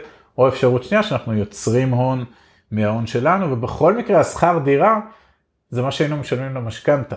אז מה עדיף לי אחרי 30 שנה להיות עם בית על שמי ככותרת, או עם 30 נכסים שמשלמים, 30 דלתות שאנשים משלמים לשכר דירה, ואז עברנו אחת אחת, מה את מעדיפה, א' או ב', א' או ב', א' או ב', כולם העדיפו את האופציה של בוא נמכור ונשקיע, ואז אמרתי להם, טוב, תצאו החוצה, כי יש שלט למכירה על הבית. ואז הם כן. יצאו החוצה, ו... אבל באותו אירוע גם אמרנו להם, תקשיבו, אנחנו הולכים למהלך הזה, יש בו סיכויים, יש בו סיכונים, לא הכל זוהר, אבל אנחנו גם מעדכנים אתכם כל כמה הם, חודשים. הן שותפות לתהליך הזה. הן יודעות איפה אנחנו משקיעים, יודעות אסטרטגית השקעה, הן מבינות את הדברים, מה שהן לא מבינות, אנחנו מסבירים להן. וזה לא פעם אחת זרקנו, זה שיח בבית. לימים הן גם מושקעות בעצמן. הן מושקעות בעצמן. הן נכנסות בעסקאות. מה זאת אומרת? יש, אנחנו משקיעים בעולמות שלנו, פרוסות השקעה הן במינימום 200 אלף שקל. בסדר? צריך להבין, בסוף בשביל הרבה אנשים חושבים, אה, הכנסה פסיבית אני רוצה, בשביל הכנסה פסיבית צריך להשקיע הרבה כסף. ופה התחלתי קודם לרמוז איך אפשר להביא את האקסטרה כסף הזה, אבל בסוף צריך גם למנף. זאת אומרת, אתה צובר הון לא מהכסף שלך, אלא מ-other people money, מכסף של אנשים אחרים, זה למנף סלש לקחת הלוואות. ואז הם אמרו, אבל אין לנו כסף, אין לנו. אמרתי להם, קודם כל יש לכם כסף, כי אתם עובדות, אתם, אני אצטרך מכל אחת 1,500 שקל בחודש, למה אתה צריך? אנחנו ניקח הלוואה. 100 אלף בשבילך ו-100 אלף בשבילך לשתיים הגדולות. ובמשך שש שנים אתם תחזירו כל חודש 1,500 שקל, ואנחנו כבר היום ניכנס עם ה-200 אלף האלה בהשקעה מניבה כזאת או אחרת, ואתם גם תראו את הכסף מתחיל לחזור, וגם תקבצו, מה שזה אומר מבחינתכם, שאתם מתחייבות ל-1,500 שקל כל חודש, הבנק זה לא בנק לאומי, אלא בנק של אבא והגר. וביחד בחרנו באיזה השקעה. וביחד אמרנו מה מתאים להם. הם והן גם עלו לכנס, הם שמעו, הן גם מבינות שהן מחזירות לנו עם ריבית, זה בסוף יוצא להם 1.6 ריבית, בסדר? הן הן מתוגמלות על זה מכיוון אחר, אבל הן מבינות מה זה ריבית, והן יודעות מה זה ריבית וריבית, והן מבינות שכרגע, הן לא רק שהן עובדות, גם כסף שלהן עובד. אז הבת, הבת 18, לכאורה, יש לה היום 100 אלף שקל שמתגלגלים וגדלים, והבת 22 כנ"ל, למרות שאין לה באמת את ההון הזה. כן. אז אתה יודע, אבל אמרתם פה משהו מאוד חשוב שישבתם ודיברתם איתם, אה, לי לקח, כי אני חושב שלפני שאתה מדבר איתם, הרי לכם היה ביניכם, מלא, ברור, מלא, ברור. מלא. ולי לקח הרבה זמן עם אשתי, כן, גם אני רוצה אה, בית כמו שאני רוצה, אוקיי? אמרתי, אבל תקשיבי, למה עכשיו אני אשתבד לארבע קירות? הכסף שלנו יכול לעבוד הרבה יותר טוב נכון. במקומות אחרים, נכון. ואנחנו יודעים לעשות את זה. אני למדתי לעשות את זה, אני... ואז, ו, וזה לא אומר שאתה לא נופל ולא אומר שום דבר, נופלים, זה, זה, זה החיים, הרי. נכון. אבל העניין הוא פסיכולוגית, ולקח לדעתי ארבע שנים, ארבע שנים, כי, כי יש עוד משהו פה, כי יש מנטליות, לפחות בישראל, של בית שכור לדוגמה, זה זה לזרוק את זה הכסף לפח. לרווקים, זה עד, עד שתקבל בית רגיל. אני ממש זוכר את עצמי כרווק בתל אביב, גר עם עוד אה, שלושה שותפים, ארבעה שותפים, אז אמרתי, מתי יהיה לי שלי? כן. מתי זה? ואז כשהכרנו, ועוד לפני מה שסיפרתי, הדרמה שהייתה לנו משפחתית, שכרנו. מה שאתם רואים זה כל כך חשוב, וכמה מאיתנו נוסעים, חוזרים מהעבודה, לא משנה מה אתה עושה, גם נגיד אפילו בן אדם כמוני, אני לא יושב כל יום עם הילדות שלי, כאילו כשדיברת אז היה איזה קטע שבהיתי. והקשבתי לך. ראית, בוא, ואני שקוף, אז אה, הקשבתי לך באוזן אחת, ובהיתי כי חשבתי על הילדות שלי. על באמת לבוא אליהם ולהגיד, אני רוצה שתשאלו אותי, ממש, כאילו יש שיח, על כסף. נכון. אז רגע, אני אומרת, לפני שהם ישאלו אותך, מה, ש, מה שהגענו עם לבנות שהן כבר משקיעות בפועל, זה תהליך. כן, זהו, זה כבר השלב לא המתקדם, קורה, אני הולך תקשיב, אחורה. זה לא קורה שאנחנו, החינוך פיננסי הזה הוא כל הזמן. זה ברגע שאני ועמית יושבים בארוחת צהריים, ועכשיו הם כולנו התיישבנו, אז אנחנו רגע ממשיכים את השיחה ש... שהיינו עכשיו, אז אנחנו מספרים להם, אוקיי, אז זה הסיפור שהיה, הנה עלה לנו ילד בן 22, הנה נפגשנו עם זוג בגילנו, הנה נפגשנו עם זוג בפרק ב', הנה הם מכרו את הבית, הנה מישהי שלא מוכנה למכור את הבית, הנה מישהו שלא מוכן למכור את הבית, ואנחנו ממש מכניסים כן, אותם אבל רגע, לסיפורים. בואו בואו נכניס רגע כוכבית. זה מה שאתם עושים. נכון. יפה, לא, אבל זה מה רגע, שאתם עושים אבל- בחיים. רגע, אבל מה היה לפני שעשינו? לא, אבל מה שאני בא להגיד זה משהו אחר. אני, אני מאמין, קודם כל זה למי שמהצד ששומע את זה, והוא לא יזם, או אין לו את הזה, זה, זה מאוד מפחיד הרי לקפוץ למים העמוקים האלה. אז אני לא, אני, אני לפחות מהצד שם לכם, מסתכל מהצד, לא כל זוג יכול לשבת עכשיו כל שיחה לדבר על זה, אבל כן להתחיל בזה שאפשר לדבר. נכון. ברור. זה, אני חושבת שה mindset הזה שאנחנו מדברים עליו, זה הוא מעל הכסף. זהו, הוא זה- מעל הכסף. כי צריך, רק שנייה, צריך לזכור, אמרתי קודם, בסוף כל מה שאנחנו עושים הוא לשחרר את הזמן שלנו. כן. בשביל לשחרר את הזמן, אני צריך את הכסף פנימה. אבל הכסף הוא רק אמצעי לשחרר את הזמן, בסדר? כן. ואז שהילד בן החמש, יום אחד בטעות, לא, באתי, לא הייתי בארבע בבית בזה, אז איפה אבא? כאילו, מה קרה לאבא? יקשיבו לכם מהצד, לא בטוח שזה נכון בכלל, אבל אתה גמלאי של צה"ל זה נקרא, איך זה נקרא? שירות הביטחון. שירות הביטחון, אז יש לך כאילו, אתה יודע, אנשים, אני בכוונה רגע אומר, אנשים לא, יגידו. יש לו מצנח זהב, הוא יכול כל הזמן זה, אני לא יכול, אני אעזוב את העבודה שלי, אף אחד לא אומר לעזוב את העבודה. אני, לא, התפ... אני. התפטרתי מהעבודה עם כן. פנסיה תקציבית, אתה יודע מה אני, קרה? אני, חייב, שאני- אני חייב להתייחס למה שאמרת כן. עכשיו. קודם כל, אה, אני פרשתי טרם מיצוי זכויותיי, כן. אוקיי? המצנח שמדמיינים הפך להיות צנח לו זלזל, בסדר? לא שחלילה אני מזלזל ואני מצדיע כל בוקר לדגל, כן. וגם בערב, ובאמת איפה שעבדנו אגב, בלי ציניות, המקום הכי טוב שיכול גם זה להיות. הפך אותנו למי שאנחנו. המקום לא הכי טוב המוסד. שיכול להיות, ובאמת אנחנו מודים על זה כל, כל רגע. אבל אנחנו, זה לא קשור, זה לא קשור, ברור, זה. זה עוד מקור של הכנסה פסיבית, ככה אני רואה את זה, בסדר? כן, זה אחד. שתיים, אנחנו לא אומרים לאנשים חלילה, אל תמהרו להתפטר, אמרתי דבר אחר, תמשיכו לעבוד חמש, שש, עשר שנים, ותוך כדי זה תיצרו מהלך מקביל לחיים, שמתחיל להביא כסף שלא קשור לעבודה. יהיה יום שסך ההון שהצטבר מסביב יהיה מספיק גדול שאם תגזרו ממנו את, ה, את הנתח החודשי, הוא יכול להחליף לכם את העבודה, אבל אל תמהרו להתפטר חס וחלילה. כן, קודם כל למלא את עצמכם בתוכן, כן. למלא את עצמכם בידע. ברור. ברור. אני רוצה לשאול אתכם, בוא, אני רוצה רגע להעביר לאיזה עוד, עוד שלב. בוא נדבר רגע, אתם בחרתם לעשות השקעות פסיביות בנדל"ן, בין היתר אמרנו. עכשיו זה העיקר שלכם, לעיקר נדל"ן. בואו נדבר על זה רגע. יאללה. כי אנשים שומעים נדל"ן, מפחיד אותם, אתם שמעתם את הכל, זה מפחיד, זה הרבה כסף. מה, אני אקנה משהו עכשיו בחו"ל, אני לא רואה אותו. אני לא נוגע, אה, אני לא יכול לנסוע לנכס. כל מיני גם דברים שמציפים לצערנו את האינטרנט, הקבוצות רכישה שנופלות, זה מפחיד. בוא נז... כל מיני XY במדינות כאלה. ואחרות שעשו לאנשים ככה. נכון. תשמע, היינו בדיוק במקום הזה. אה, כשהבנו את המשוואה של הזמן, אנחנו רוצים להיות הבעלים של הזמן שלנו ואנחנו חייבים לעשות את זה על ידי מקורות הכנסה פסיביים, ואז אנחנו יורדים עוד בפאנל ואנחנו מבינים שזה חייב להיות בנדל"ן, ואז אנחנו מתחילים לשוטט. המשוטטים ואנחנו עושים בגוגל ואנחנו כותבים נדל"ן, אנחנו מתחילים להיכנס, להיכנס לסשן פסיכי של פגישות עם מלא מלא מלא חברות בארץ. ועכשיו אנחנו לוקחים את עמית והגר של המשרד ולמדנו למדנו איך אנחנו שואלים שאלות, למדנו איך אנחנו מתחקרים דברים, איך אנחנו נפגשים, רואים סיטואציה ובוחנים אותה מכמה, מכמה וכמה זוויות, ואז אנחנו מבינים שבשביל לצאת לדרך אנחנו צריכים איזושהי, אה, איזשהו, אה, נקרא לזה מודל, אוקיי? אנחנו צריכים מודל השקעות. מוד, מודל השקעות עם כמה שאלות מנחות, אוקיי? רק שכחת להגיד שבנדל"ן, אנחנו מהר מאוד הבנו שזה יהיה נדל"ן בחו"ל ולא נדל"ן בארץ. כמובן, אה, כן, זה לא, לא כי אנחנו לא פטריוטים, פשוט, ב, זה לא הזמן. פשוט, אם לא, היינו- גם עולה הרבה כסף פה זה- נדל"ן, זה- יחסית לא, שאתה מקבל. בדיוק, בגלל זה, רגע, זה. אבל גם כאן, היום, מה שאמרת, את המשפט הזה עכשיו, שהוא שרקת אותו, לא הרבה אנשים מבינים את ברור. זה, לצערנו, הם כן. לא מבינים מה זה תשואות, הם לא מבינים מה זה להשקיע, מה זה מקסום כסף, הם חושבים שאם הם קונים דירה בארץ והם חיים מהשכירות, ואז הם לא משלמים את המשכנתה של עצמם, זה,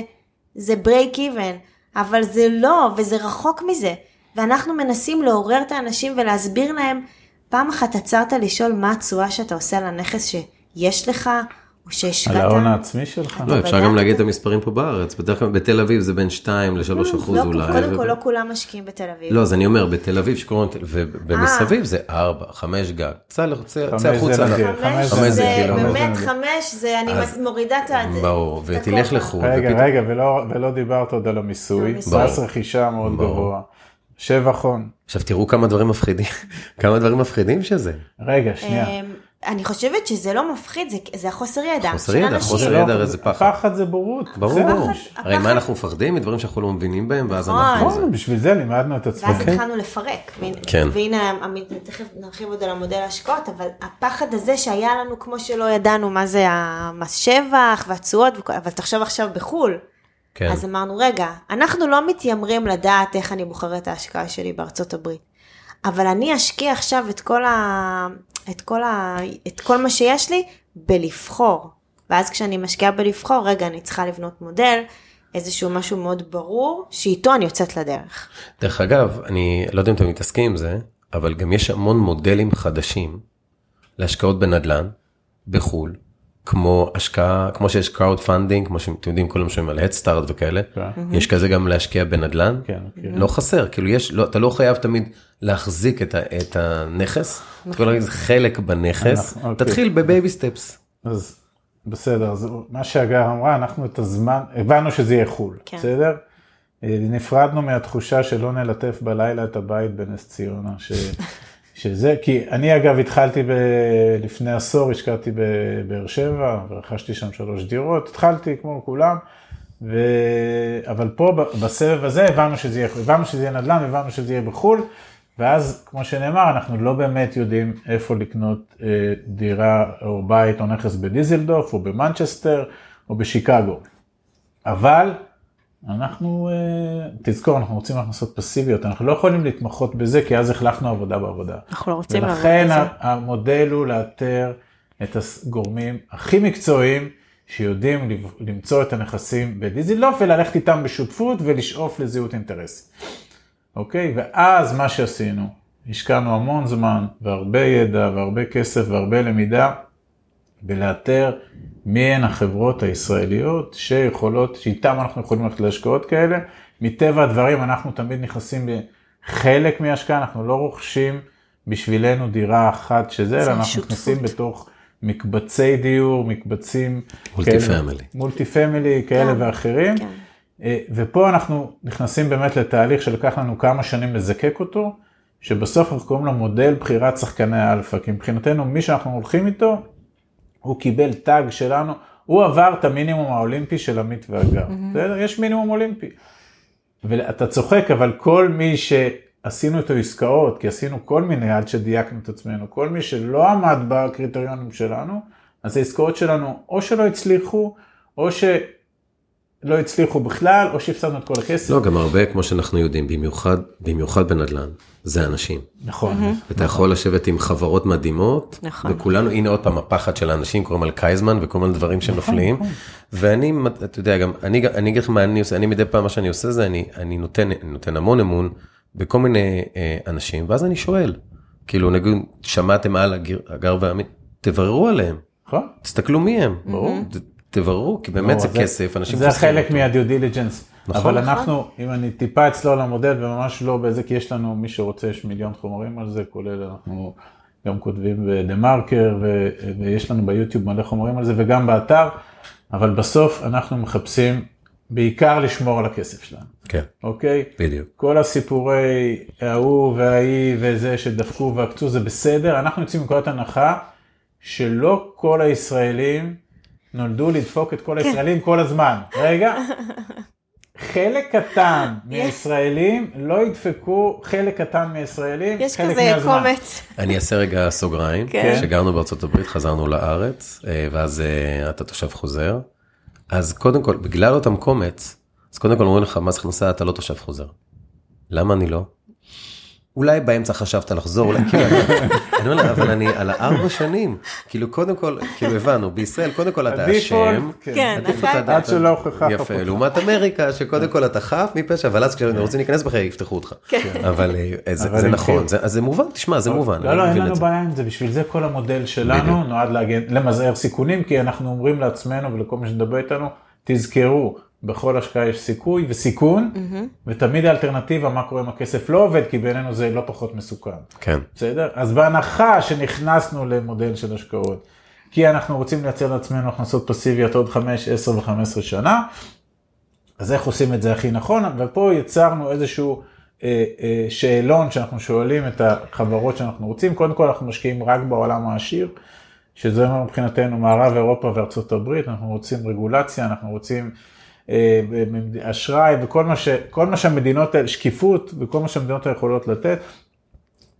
יש שם מלא ישראלים שמשקיעים במזרח אירופה, שאני לא אומר אם זה טוב או לא טוב, אבל מבחינתנו זה שלטון פחות יציב, ופוטין יקום כמו בבוקר. הציעו לי פעם קוסטה ריקה, ואז אתה אומר, אוקיי, אין מעמד ביניים, כן, יש נכון. זה, אתה יכול. אז, ברור. אז כל הדברים האלה זה בסדר, אבל שוב, הגישה שלנו, איך אני ממזער לי את הסיכונים, בסדר? כן, לחלוטין. אז אני הולך לעולם העשיר. אחרי זה אנחנו רוצים ככה, רוצים שהחברה שאיתה אנחנו משקיעים, היא תהיה בשוק לפחות משנת 2007, אנחנו רוצים אותה בוגרת מלחמת 2008. כן. אם החברה שרדה את משבר 2008, אז יש לה, אני משווה את זה לצוואר הארוך של הג'ירפה, באבולוציה היא שרדה את הפגיעה של, ה, של המטאור שפגע והשמיד את הדינוזאורים. הם יודעים לעשות את זה, הם יודעים להתמודד עם הם, היום. הם יודעים לעשות את זה, יש מעט מאוד חברות כאלה משתי סיבות. אחת, הרוב לא שרדו כי זה היה מש- גל מטורף, ושתיים, ב-2007-2008 מעט מאוד ישראלים חשבו על האופציה של להשקיע בחו"ל. אז זה, הנתון הזה, השאלה הזאת, מנקה 95% מהשוק. כי תעשה גוגל השקעות נדל"ן בארהב, וואי. ייפול עליך uh, State Building. אז זה מנקה את הרוב. אחרי זה שאלה שנייה, זה, אה, אה, אז הוא לפחות 13 שנה בפנים, השאלה שנייה היא כמה הון עצמי אתה שם בעסקה ביחד איתי, כי אנחנו הולכים ביחד. העסקה היא טובה, אז תראה לי שהיא טובה. עכשיו, אם הוא שם הון עצמי והוא לפחות 13 שנים בשוק, אז הוא כנראה יודע מה הוא עושה. בסדר, אז אם הוא שם הון עצמי, אני איתך, אנחנו תמיד הולכים בזה. שאלה נוספת זה כמה מינוף אתה מביא לי, כי אני אם אני הולך לארה"ב לבד, אני לא יודע להביא מינוף, אבל הוא כבר יש לו שם שחקן מקומי, יזם. רגע, אני עוצר אותך. תעצור. תסביר, אני אעצור אותך. כן. מה זה מינוף? מינוף בא ממלא מנוף. שאתה שואל איך החבר'ה הרימו את האבנים של הפירמידות, אז זה הם לקחו את המקל ואת הזה, ובזכות כוח גרביטציה הצליחו להם. ככה במינוף עושים כסף בנדל"ן. אתה לוקח הלוואה מבנק או מגורם שמוכן להלוות, והוא משעבד את הנכס שלך, ובזכות המינוף, הכסף שלך מייצר בסוף יותר כסף, כמובן בהנחה שהעסקה מצליחה. זאת אומרת, אם נכנסת בעולמות שלנו עם שחקן כזה לעסקה של שלושה מיליון דולר, ואתה השקעת בה רק 100 אלף דולר, אז קודם כל שים לב, אתה עם ההון העצמי המוגבל שלך, אתה בעסקה של שחקנים גדולים, אתה כבר לא בעסקה של לקנות בית אחד, אלא לקנות מולטי פמילי 50, 100, 200, 300 יחידות. בסדר? וה-100 אלף דולר שלך, בזכות המינוף סלש משכנתה סלש הלוואה מקומית, שעל השלושה מיליון שאספנו פה, הוא מביא עוד שבעה מיליון משם, אז ההשקעה היא כבר עשרה מיליון. ולאחר מכן העליית ערך שתקרה בקצה, אחרי שנחזיר את השבעה מיליון, אז יישאר לנו עוד הרבה יותר כסף על הכסף שלנו. זה מינוף, זה הסוד בנדל"ן, לכן אנחנו גם מאוד אוהבים נדל"ן, ונדל"ן זו הנישה כמעט היחידה בעולם שבנקים ייתנו לך כסף כדי לעשות כסף. הם לא ייתנו לך כסף לקנות את המניות של הבנק של עצמם. כן, למרות שנסתכל על מספרים, אז הרבה פעמים שוק ההון מכה כל דבר אפשרי. כן. ויש משהו גם בזה, זאת אומרת, אנחנו לא, אני לפחות לא מצטער כזה מומחה, רק מהניסיון שלי, לא לשים את כל הביצים בסל אחד. רגע, אתה מרים לי לא לבולה, לאמא של לבולה, כי בימים אלה אה, בבלוג שלנו בדה מרקר, המאמר היה על השוואה בין שוק ההון לבין נדל"ן. אוקיי. נכון. ומה שאמרנו שם, אמירה, קודם כל סקרנו את זה הרבה שנים לאחור, והאמירה שלנו הייתה אה, לא מי יותר טוב או מי יותר אה, פחות טוב, אלא האמירה שלנו הייתה שאנשים צריכים להבין שרוב הכספים שלהם, anyway מנוהלים בשוק ההון. הם כבר בשוק ההון. קרן הפנסיה, ביטוח המנהלים, פוליסת החיסכון, קופת הגמל, קרן ההשתלמות, השתלמות, הכל מה שם. שלא תעשה אתה כבר שם. ולכן התפיסה שלנו, אם אתה רוצה לפזר, תלך לאלטרנטיבה. נדל"ן היא סוג של אלטרנטיבה, בסדר? כן, גם נדל"ן בסופו של דבר, גם מ-2008, גם כל הנפילה.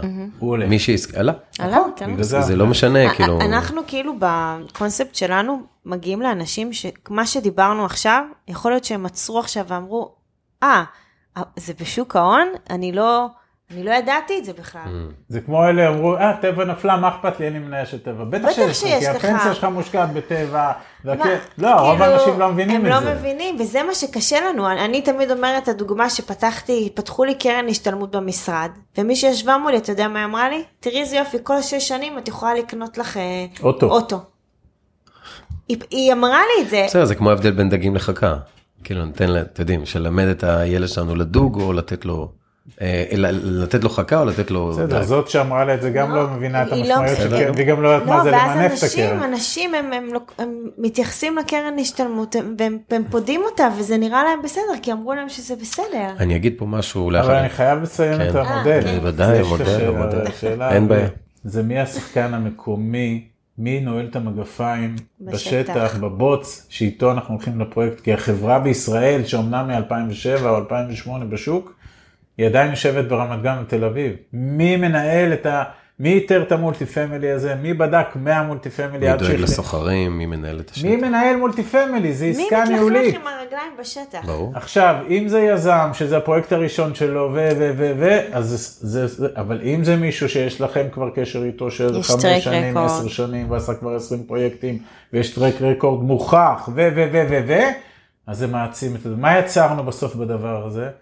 אחד, אנחנו בהכנסה פסיבית, כי כל מה שקורה פה, אחרי שהעברנו את הכסף לתוך העסקה הזאת, אנחנו כל רבעון, או שמקבלים צ'ק, או שמקבלים עדכון, תלוי אם זו עסקה מניבה יזמית. שתיים, אנחנו נמצאים אצל החברות, בוא נגיד היהלומים שיש היום בתוך הזה, איך אני יודע שהם יהלומים? שוב, כי הם, הם שרדו את המשבר והם עובדות הרבה מאוד שנים, והיו להם כבר מספיק הזדמנויות לדפוק אותנו, ואם הם לא דפקו עד היום, אז כנראה שהן מבינות שהחשוב זה המוניטין שלהם. ושלוש, הן עובדות בתהליך סדור עם גורמים מאוד מאוד מקצועיים במקום, ולא עם האלה שאנחנו מתגלחים. הדוד שלי ירד לפני 30 שנה, וה, והשכן שלו בצבא. ממול, הוא עושה קונסטרקשן. לא, זה לא הולך ככה. כאילו, נדל"ן זה תחום מאוד מפחיד. למה? הכל מפחיד. ככה, אני אומר לך מה שאנשים שמקשיבים, כי הם. שומעים עליך, אני אתן לך דוגמה, אוקיי, כי אני, כן. יש לי חברה מאוד טובה, שרצה להיכנס לנדל"ן, והבת זוג שלה אמרה לה, לא, ייקחו לנו, ישתו לנו, יעשו לנו, תאמיני לי, דוד שלי, הנה, בבקשה, וזה אנחנו וזה וזה, על ואני אמרתי. לה, אבל אני כל הזמן אומר לה, אני אומר לה, רגע, תעצרי, תעצרי, בואו תלמדו. נכון. אז היא אמרת לי, אז אני אלמד, אלמד, אלמד, אבל תמיד אני יכולה להידפק. עכשיו, מה שחשוב להבין לגבי מולטי פמילי וכל ההשקעות האלה, אתם תוצפו בהמון מידע, אתם תוצפו בהמון אה, מושגים, לעצור, לשאול על כל דבר, גם לא תמיד צריכים להיכנס לעסקה הכי מסוכנת, כי באמת עסקת יזמות היא מסוכנת, נכון. עסקת פסיבית זה, ועוד דבר לשים מעל הכל. בסופו של דבר זה רק לשמור על הכסף שלכם. נכון. אתם לא עושים באמת, אתם רוצים לעשות כסף ענק, זה לא באמת כסף ענק כרגע, אבל תעשו, כמו שאמרת, 30 דירות, יהיה לכם הכנסה מפה, הכנסה מפה. כאילו, אתם לא תעשו את המכה של החיים זה שלכם, לא מכה, ממש לא. שום לא. תשימו אנחנו 100 לא- אלף שקל, 20, 50 אלף דולר, תתחילו בקטן, ברור, זה. לא תעשו את המכה שלכם. כמו שאנחנו. התחלנו, ולחברה הזאת שאמרו לה לא, כן. זה בדיוק מה שאנחנו יודעים לתת לאנשים, כי את כל מה שאנחנו עשינו, אנחנו מסבירים לאנשים איך לעשות את זה. אנחנו בהתחלה שהתחלנו... לנו לס- לא היה מי שיעשה לנו לא, זה. גם כשהתחלנו לדבר על זה, אז פתאום, פתאום כל האלה של ארוחות שישי, שפתאום אתה רק אומר איזה מילה, ב... אל תעשה אה, את זה. במקרה שמעתי על איזה השקעת, ידפקו אותך ויגנבו לך. ברור. אז בהתחלה, אתה יודע, זה, אתה אומר, או הנה, חיפשתי את הלואים האלה, הנה, קיבלתי אותם, עכשיו אני בטוח, אה, אני יודע שצדקתי, כאילו, אני מצדיקה את הפחד של עצמי. אוקיי. באיזשהו שלב אני ועמית עצרנו ואמרנו, די. אנחנו מאמינים בדרך שלנו, אנחנו, אנחנו צוות, ואנחנו הולכים על זה all in, וזה לא מעניין אותנו יותר הרעש רקע הזה. אז הפסקנו, ובאותו זמן עוד היינו מדברים, אני עוד עבדתי זה, אתה יודע, לפעמים בקפה כזה, אתה אומר, שמעת, תזהרי, ידפקו אותך, תלכי רק להוא, הוא- הוא יודע מה הוא עושה, ואז אמרתי, טוב, זהו, אני נכנסת עליתי על איזה משהו כאן עכשיו. קומפורט. אני חושב שהכוח שלכם, שאני מקווה שיש להרבה זוגות, זה זה. נכון, זה אין זה. ספק. אנחנו בגלל כל הזמן שאתה- אומרים, אנחנו משדרים על אותו תדר, ובגלל זה אנחנו רצים 200 קמ"ש מינואר 2014. בדיוק, כי אוקיי? צריך, כי גם אם אתם רוצים להתחיל את הצעד הזה, זה יהיה מאוד קשה לעשות אותו לבד. רגע, חלק ממה שאנחנו עושים זה גם עוזרים לזוגות. להגיע לתדר הזה. אוקיי. לכן, או להתקרב אליו. רגע, לכן שגם התחלת את השיחה, ישר קפצתי עליך עם הזה, למה? כי לנו כבר הדברים מחודדים, ש- שאין לי תשוב, אין לנו, כאילו באמת, אנשים עונים אומרים לנו דברים, אנחנו לא מופתעים יותר, יש לנו כבר תשובות מוכנות. אחרי 2,000 זוגות. אבל אנחנו כל כך בטוחים בדרך שלנו, שאני יודעת מה אני אומרת, ואז אני אומרת, סבבה, היא מפחדת, זה בסדר. תן לה יד להגיע אליך. אם אתה כל כך בטוח איך למקסם את הכסף, תעשה לה פרזנטציה עסקית. בדיוק, כי הרבה פעמים אני מכיר זוגות שהגבר אומר לי, אתה יודע, זה כמו שפתאום, נגיד אני לא מבין שאתה אומר מוסך, אני הולך למוסך, אני מרגיש כאילו, אוקיי, כבר דפקו אותי, כן. נכון, כבר דפקו אותי, עכשיו בוא. עכשיו מפה זה רק יכול להיות כן, יותר טוב. כן. נכון, אתה בא- לברקס, אומר לך, אה, לא שמת לב שזה כן. יפה. כן. אז עכשיו, אם אני אתחיל לדפוק לו. יפה, זהו, אם אני אתחיל להגיד לו, רגע, אבל. הקרבורטור, ואני אתחיל להגיד דברים כאלה, עכשיו אשתי, הרבה פעמים שכשהתחלתי להיכנס לדברים האלה, אז אמרה לי, תקשיב, יש לי בעיה פה, מה אתה עכשיו זורק לי כל מיני מושגים? מה אתה פתאום מבין בריבית, מה אתה פתאום, עכשיו לא בזלזול, מאיפה הבעל שלי פתאום מוציא את זה, מאיפה האישה שלי פתאום דוחפת. אני חייבת חייבת לעצור. אותך, סליחה. לא, לא, בסדר. כשיצאנו לדרך, אמ, היה לנו קטע שאחרי שבזמנו היו רק הבנות, אחרי שהבנות הלכו לישון, אתה יודע, ארוחות ערב וזה, ואז נוצר השעה, שעה וחצי שיש לך בערב, לפעמים לדבר עם הבן או בת זוג, אז אמ, אנחנו הכרחנו את עצמנו כל יום ללמד אחד את השנייה משהו חדש. זה לא היה חייב להיות מונח אה, בתחום הנדל"ן, אבל זה מי, אתה יודע, מילה, מילה חדשה ששמענו, אה, נושא חדש ששמענו, וכל אחד נתן לשני משהו. אתה מבין? אז, אז אתה הקדמת והתחלת ללמוד ולמדת מושגים חדשים בנדל"ן, והיא מהפחד, היא אומרת, רגע, יאללה, אתה מקדים, מה, אבל מתי הספקת לשמוע את זה? ואז, ואז אתה צריך לעצור ולהגיד לה, את יודעת מה? טעות שלי, בואי. זה מה ששמעתי היום ואני רוצה לשתף אותך. כן, אתם, אתם מעלים את התדר הזוגי שלכם, וזה נורא חשוב. כן. כי גם אם מחר זה ייפול, חס וחלילה, אין את מי להאשים. נפלנו גם. יפה, נפלנו. לא, אין את מי להאשים גם, כי לא, גם שלא, אה, מישהו ייקח על עצמו, כי זה המון אחריות. הוא אומר, אם אני לבד, הרי מה עכשיו אני לוקח את המסע על הכף. דווקא אנחנו- אלה שהלבד אנחנו מבסוטים אנחנו. אומרים לזוגות, קל. רוב הזוגות רחוקים מהתדר שלנו, בסדר? ויש לא מעט זוגות שאחד מבני הזוג מאוד רוצה והשני בין פסיבי לבין בועט בדלי. ואנחנו, ואז הוא, תעזרו לי לשכנע את אשתי, אני לא עוזר לך זה, אבל אנחנו אומרים, אנחנו לא עולים לפגישה עם בן זוג אחד, כי זה לא, לא יקרה מזה כלום. אני יכול לספר לך סיפורים מפה ועד יפן.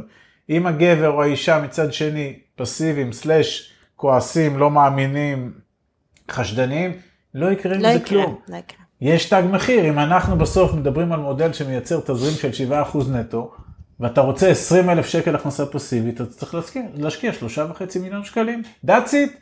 עכשיו אני יודע להסביר לאן, עכשיו הבנתם? יופי. אז אם המתי הוא שנה הבאה, אתה צריך את השלושה וחצי מיליון עכשיו. אבל אם המתי שלכם הוא עוד שמונה שנים, אז הנה, הנה, הנה התוכנית, אתה צריך תוך שמונה שנים להגדיל את ההון העצמי לשלושה וחצי. יש לך היום מיליון? סבבה, הנה התוכנית. איך עושים את המיליון? במשך שמונה שנים, להגדיל אותו לשלושה, וכל הכסף שחוזר במהלך השנים, לא קונים איתו עכשיו לימונדה בזה, הוא חוזר. למנגנון באותו מינוף שדיברתי. עד שאתה מגיע לשלושה וחצי. ביום שאתה מגיע לשלושה וחצי, הופך להשקעות מניבות, ומביא הביתה את השבעה אחוז שזה 20 אלף שקל, ומפה גם יש מנגנון איך זה גדל כל הזמן. אבל זה בחצי שעה, בא זוג, מספר מה יש לו, מה אין לו, בתים, נכסים, קרנות, קופות, אתה מסדר להם את הזה, ומראה להם איך הם יכולים. כן. ולרוב הגדול חסר כסף, ואז אתה אומר להם, added value, תביאו את הערך שלכם, תביאו עוד כסף מחוץ למשכורות, ותצבעו את כל הכסף הזה למינופים, אל ועם תפספס המינופים את האלה, אלה ששוכחים את הבית. מה זאת אומרת? אה, ברור, יש, יש את אלה שאין להם כסף, אבל יש להם בית. הם יש שכחו, עליו משכנתה קטנה, אבל אין להם הון עצמי. יש להם אוקיי. בית ששווה שלושה מיליון שקלים, יש עליו משכנתה חצי מיליון שקל. אבל אין להם כסף. אז הם שכחו שיש להם שתיים וחצי מיליון שקל. ואז אני אומר להם, בהחלטה, בהחלטה, במקום לדרוך על הכסף, תן לכסף לעבוד עבורך. אתה צריך שלושה וחצי, הנה יש לך שתיים וחצי. אנחנו בשלוש שנים אני מביא אותך לשלוש וחצי. ורק כוכבית שזה לא רק לזוגות. כן, ברור. בסדר? זה גם ליחידנים שמנהלים תא כלכלי לבד, או זוגות שכל אחד מנהל את התא הכלכלי שלו, זה גם משהו שהוא מאוד כן, נפוץ או היום. אנשים שרוצים לבנות קדימה נכון, ורוצים נכון, לבוא. שלא ברור. חלילה יצא מזה שאנחנו מדברים רק לזוגות. ממש לא, ממש לא, זה מובן, כי קודם כל אני גם זרקת מקודם איזה משהו שאתם אוהבים יחידנים, כי אין ספק שזה יותר קשה. אה, אנחנו- יותר קל בעינינו. לא, יותר קשה זוג, יותר כן. קל אחד, זה מה כן, שאני נכון, אומר. נכון, כן, ברור, ליחידנים. נכון. ברור, מה ולפעמים- ולפעמים נכון, נכון, אומרים אני את אומר, זה יותר קל ליחידנים, לשכנע את עצמי מאשר גם... זהו, הם כאילו, בהתחלה הם אומרים, תשמעו, אנחנו יחידנים, ואתם זה בדרך טוב כלל גם מדברים ליחידנים. לזוגות, ואז אני, ואז אני אומרת לו, אתה, אתה צוחק? זה לך יותר קל מאשר אם אה, שאתה בזוג, ואז הוא אומר, אה, נכון, כאילו, רגע, יש פה פלוס. אז... אני חייב רגע להתייחס לסוגיית הפחדים, כי חשובה. היא רודפת אותנו. מה זה רודפת? אנחנו עברנו אותה, בסדר? לא שאנחנו חסיני פחדים, אבל אנחנו עברנו, והייתה לנו עסקה אחת כל כך גרועה שהפסדנו המון המון כסף, יש עליה גם פודקאסט. אפשר למצוא אותה. אנחנו גם. מספרים איפה נכשלנו. אגב, זו עסקה שכמובן לא הייתה במודל, שבנינו מודל נורא יפה, והחלטנו להתחכם למודל, ו... ו... ו... אבל הסוגיית הפחדים, אנחנו כל הזמן אומרים לעצמנו ולאנשים, מפחיד אותך היום שהפסדת 200 אלף שקל, ובוא תספר לי מה יקרה בה, בוא נהוון את הפחד לעתיד. עכשיו תספר לי אם היום בגיל 40 לא עשית כלום, כי פחדת, וכן תגיע לגיל 80, וכל מה שאמרתי קודם יקרה, שהפנסיה תתרחק ותתכווץ, ולא יהיה לך כסף. לא רק שאתם לא תצליחו לעזור לילדים שלכם, כמו שלכאורה הטבע ביקש מאיתנו שנעזור להם לבנות את הזה. בסוף הם יצטרכו לעזור לכם. אז זה לא פחות, זה לא יותר מפחיד אתכם? אני חושב שיש יתרון עצום לדור הזה, לחבר'ה שמתחילים את הדרך. המידע שיש, היכולות יש שיש, מלא צעירים הפלטפורמות, שמתחילים לחלוטין. 20 ומדברים נכון. איתנו. וזה חיילים, מדהים. משתחררים. וזה מדהים, כי וגם לתת להם עוד טיפ. זה מי שבמקרה לא קרא את הספר, עזוב רגע את כל המדיה אבא, שיש, שירה אבא, ואני. שירה ואני, שזה כן. זה תנ"ך, אז מי שעכשיו כאילו שומע את זה, וגם אל תקרא את הספר, יש וידאו שמקצר, יש הכל, כאילו פשוט תחנכו את נכון. תקרא את עצמכם. הכסף, 100 עמודים. לא, זה לא, זה- לא בקטע ספר הזה, לא. לא בקטע של הספר. תשמע את הספר. תשמע, כן, תראה כאילו אותו, הוא גם הכל. מדבר, הוא מדבר מדבר. בלי סוף, אין ספק. יש כן. לו ערוץ רדיו שלו. כן, כן, יש וידאו עם זה, אני זוכר שאני קראתי את הספר הזה באמת בהתחלה שהוא יצא, ולא ידעתי מה לעשות איתו. אמרת, לא ידעתי מה לעשות עם זה, אין בעיה.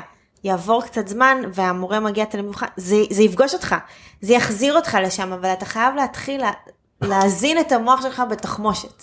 בדיוק. כשהתלמיד מוכן המורה מגיע, ויש לנו פה, אני חושב שזה גם מעולה לסכם את זה ככה את הפודקאסט, אתם שני מורים מעולים. אה, הכל שם, כל ישראלי חושב שדופקים אותו, אז הם לא, אתם יכולים ללכת הכל בחינם, אתם יכולים לקרוא, כן. לא סתם הגענו. יש לנו גם הקלטה למה עמית והגר עושים את זה בחינם. גם את זה, כן. אין בעיה. זה, כן. כי אנחנו נשאלים על זה פעם ביום, קחו הנה הקלטה, 12 דקות. ואם מקשיבים לפודקאסטים אז אנחנו לא מחדשים לאף אחד שום דבר, יש פודקאסטים על נדל"ן, יש המון דברים, במיוחד עכשיו יש, ראיתי איזה פודקאסט, אני עושה לו, קוראים לזה החור שבקיר, לא יודע אם ראיתם את זה, זה ממש נותן, מדבר על הדברים האלה. איך לנצל את החיים שלך, איך לנצל את ההזדמנויות העסקיות, מה זה. אומר הכנסה פסיבית. לא חסר, לא חסר מידע. ממש ת- לא, ת- הבעיה היא הפוכה, עודף מידע ו... כן. עכשיו תתחיל לזקק. לזקק ולדבר עם הילדים שלך, או לדבר עם הבת זוג שלך. זה גם אני מדברת על ה-emotion to action, טוני רובינס מדבר על זה כל הזמן, תהיה ב-emotion, תאסוף מידע, אבל תחליט שיש לך נקודה. נקודה שאתה יורד לאקשן ואתה כן, בגלל אחרת אתה כל הזמן נתבוסס כן, בתוך ה... זה ללמוד את עצמך למוות, או לדעת. לדעת. כן. לומד, לומד, לומד, לומד, אוקיי. בסוף ה-250 אלף שקל שלו נרקבים בכיס. או שעושים אוקיי. מלא קורסים, וזה בסדר, אבל כן. אתם חייבים לתת לעצמכם דדליין. דדליין שאני יוצא לדרך. אני עוד דבר אגיד, אה, אחד הדברים שבקטע, אולי גם זה קשור לתוכנית פיננסית, וזה גם טוב לדבר עם הילדים שלנו, או עם עצמנו, לבנות תוכנית.